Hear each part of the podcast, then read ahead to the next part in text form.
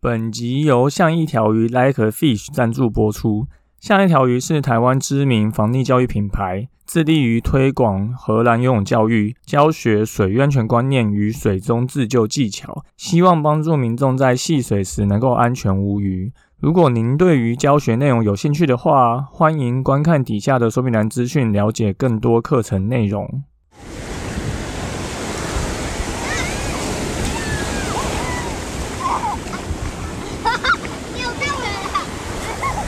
现在时间下午五点钟，海水浴场关闭，请尽速从水里上来，谢谢。Hello，大家好，你现在收听的是救生日常，我是焦哥，又来到本周的新闻报报啦。这一周晚了很多天录，哈，实在抱歉，因为焦哥跑去菲律宾的宿务学这个潜水呀。所以在菲律宾那边就比较没有时间来录音，所以就 delay 了几天。那现在终于回国了，所以就开始来这个比较晚来录这一周的新闻报报。那听说这段时间台湾还是没什么下雨啊，所以南部的游泳池还是没有开。因为我们现在也有南部的教练，可是因为泳池没办法开，所以也没有办法做教课，所以就希望雨赶快下下来呀。不然就这件事情就会一直 delay 下去。好，那本周一样三件事情跟大家说。第一个，赏夜景落水仰漂十二公里获救啊，这个是一个旧新闻哦。可是最近刚好看到有人分享这个资讯，那觉得非常重要，所以就一样贴给大家看。有一位叶姓男子啊，原本在台北桥下看夜景，结果不小心失足落水，那因为不会游泳。所以他就用仰漂的方式漂在水面上，那他沿路呼救呢都没有人听到，就这样漂了四个小时，十二公里以后，终于在关渡桥附近有钓客听到他的呼救，他就赶紧报案。那后来消防队把他救起来之后，还是有一些室温现象。那这个意外告诉我们什么呢？就是你看夜景也是有可能会意外落水哦，所以真的不是所有的。溺水意外都是发生在，呃，你可能在戏水或玩水的时候，有时候只是你可能，比如说看夜景啊、观浪啊、钓鱼啊，就就不小心就掉到水里面，这种事情还是非常容易会发生哦。那第二件事情就是你穿着衣裤鞋子也要会做仰漂，因为你真的不小心意外落水，不一定你是穿着泳装，你可能穿着吸水的衣物啊，又可能穿着鞋子，所以。在这样的情况下，能不能做仰漂就非常变得非常重要。那第三个呢，就是你要漂的时间要够久，而且要能够够冷静、大声呼救，这样子才能够提高你获救的机会。所以我相信很多人都会说漂跟仰漂，可是你看这件意外，它漂了四个小时十二公里，所以你说你会说漂仰漂，你真的可以漂？这么久吗？如果不行的话，你是不是就没有办法撑到人家来救你呢？所以，如果大家会水母漂跟仰漂的话，建议一样可以去游泳池多尝试练习。我们不需要漂四个小时，但你至少练习漂个三分钟，看能不能达到这个时间。你之后遇到意外才会比较容易反应。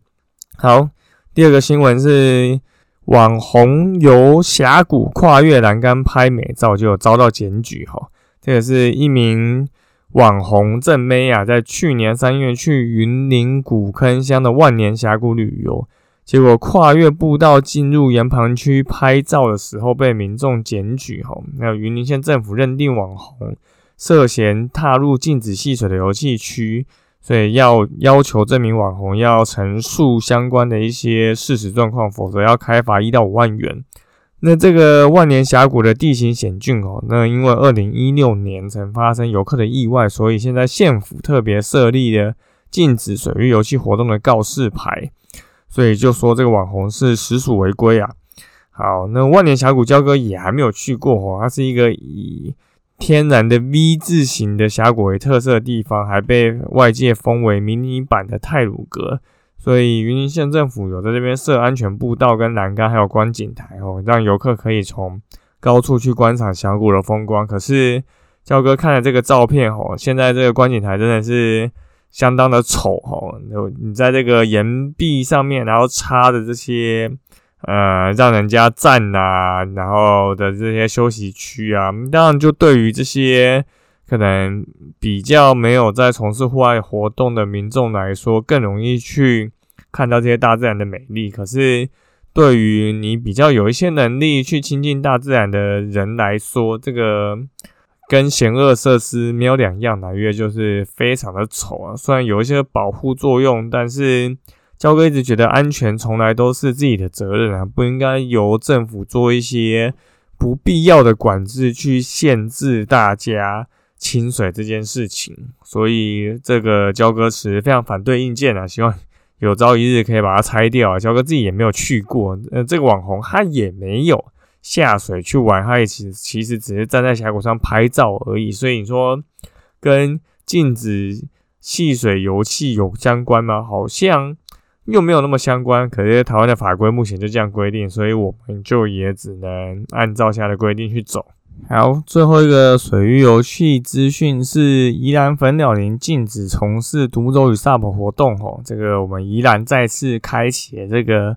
先进国家是怎么做事的啊？这个禁是禁止的禁啊。目前夏天非常热门，然后也非常多人去玩独木舟跟 SUP 的粉鸟林，因为以生态保育为理由，现在要开始禁止下水了。那相关的公文，焦哥会把它贴在底下的说明栏，大家可以再去连连接看一下。那我其实非常好奇当地业者的想法，所以欢迎大家现身说法。那我们非常喜欢用。禁止的方式去让很多景点没有办法从事一些游戏活动，那这样其实真的是相当的可惜啊。呃，有些地方当然你说人流量多，它可能会造成一些环境的破坏啊，或者是有一些纷争。可是如果有一些规划，而不是用禁止的方式去做的话，其实很多景点都可以发展成世界级的一个观光景点，让更多的。国外游客可以来，那整体来说，对于业者或者对于观光的发展，其实都还是蛮有帮助的。我们还是可以去参照一些其他国家的经验，而不是因为我们就是只会用禁止的方式，不想去管，然后就导致大家不能亲近这个水域。那现在夏天快来了，这件事情不知道会不会就是炸锅啊？因为毕竟影响到。非常多叶子的生计，那我们就再让子弹飞一会儿来看看吧。好，那本周就是简单这三件事情跟大家说。第一个就是仰漂要漂的够久哦，你看夜景也有可能会落水，所以大家如果有空的话，还是可以多去游泳池练一下仰漂。再来就是万年峡谷这个禁止进入，很可惜啊，就是不要插牌或是用一些。丑陋的造景设施让民众只能站在观景台上看，而是而不能就是真的是要下水亲亲近，因为安全还是自己的责任啊。所以大家应该还是要学习对自己负责，而不是由政府去禁止东禁止西这样子。再来，宜疗宜兰粉鸟林现在开始禁止从事。独木舟跟 SUP 活动了吼，那今年夏天不知道会发生什么样的状况？那一样啊，希望地方政府不要因为人力不足或不知道怎么管理，或是要图利特定的一些单位、厂商之类的，然后就做了一些奇怪的规定啊。好，那就感谢大家收听这个底类的救生日常，我是焦哥。那如果你喜欢我们节目的话，欢迎到 Apple Podcast 留言，并给我们五颗星，也可以推荐给身边的朋友。如果你有 IG 账号，也可以跟我们说你想要听什么样的主题，我们就下次再见喽，拜拜。